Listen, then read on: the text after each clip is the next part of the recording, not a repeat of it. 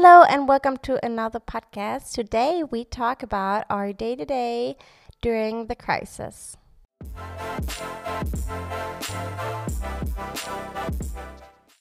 So the day-to-day for everyone is a little bit different at the moment, and Eric and I, we sleep in a little bit longer than usual. That's a good thing, so we can sleep as much as we need, but also not the best thing for your productivity. But the most important part is that you start your morning very positively, in our opinion, and that's with reading. So Eric and I set aside a little bit of alone time in the morning so that we can read, usually something in the self-help category, so we can be a little bit more motivated and get up our mindset and start the day very inspired and positively. After that, we meet for breakfast in the kitchen, and usually we eat oatmeal or eggs for breakfast. That's our favorite. And after breakfast, we get ready. And if we can, we try to dress up as usual. That means makeup for Erika, and I make my hairs, and we don't walk around in sweatpants all day, because it just makes a really big difference. If you're in sweatpants all the time, you feel very lazy and you want to lay on the couch and you're just not as productive as you could be, so we try to dress up as usual. After that, we walk the dog, which is also one of our favorite parts of the day because we can get out, and to keep our social distance to other people, we usually go into the forest. We love the forest, and this is a time where we can talk about things.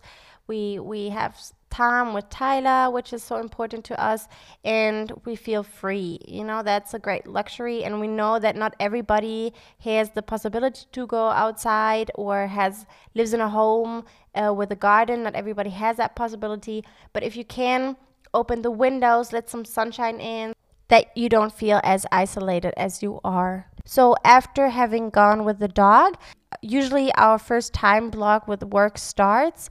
We do time blocking because during this time it's difficult to work according to a perfect schedule. We just time block a few hours in which we say this is a time to do a certain things, because there always can be interruptions. So we do our first time block, and maybe it's from 11 till 2 p.m.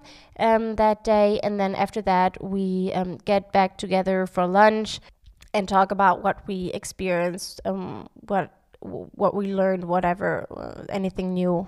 So if there's the opportunity, I can show Erika some edits or nice pictures I shot and edited. So that's a good opportunity to get back together. Usually we cook something for lunch as well, which is always very, very basic.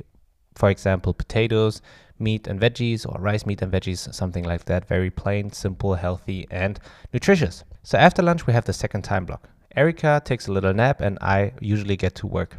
Sometimes after work I play some video games and Erika works after her nap, but that really depends on the day. If we have other appointments, if we're meeting my mom, for example, or if we have to do groceries or some other errands. But usually this is the time for work, naps, or video games. And the third time block is usually the same as the second. It just depends on what we're doing this day, and we can switch things up. So sometimes we work in the evening, sometimes we work in the afternoon. That really depends.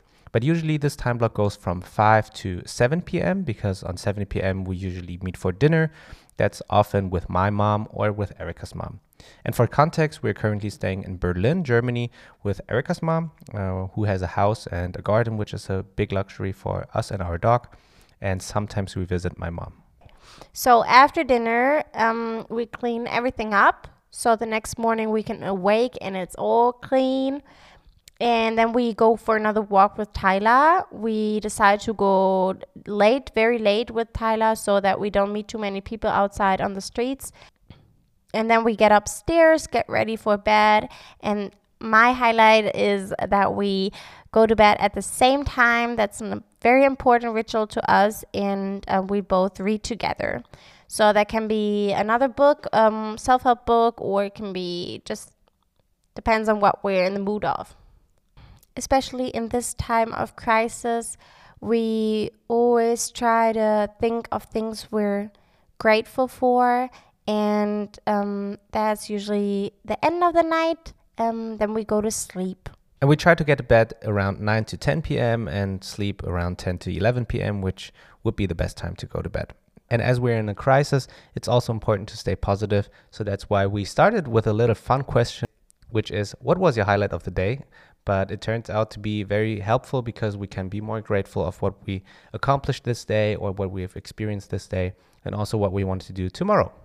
So this is usually a day from Monday to Friday. So on the weekend, we spend a little bit more time with free time and other things like the church online or calling friends to catch up.